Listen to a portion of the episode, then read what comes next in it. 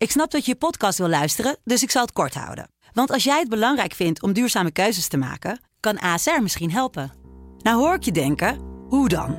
Nou, bijvoorbeeld bij het duurzaam herstellen van schade. Of de premies die we beleggen volgens ons duurzaam beleggingsbeleid. Dat bepaalt waar we wel en juist niet in investeren. Wil je meer weten over welke duurzame keuzes ASR maakt? Ga dan naar asr.nl slash duurzame keuzes. ASR doet het.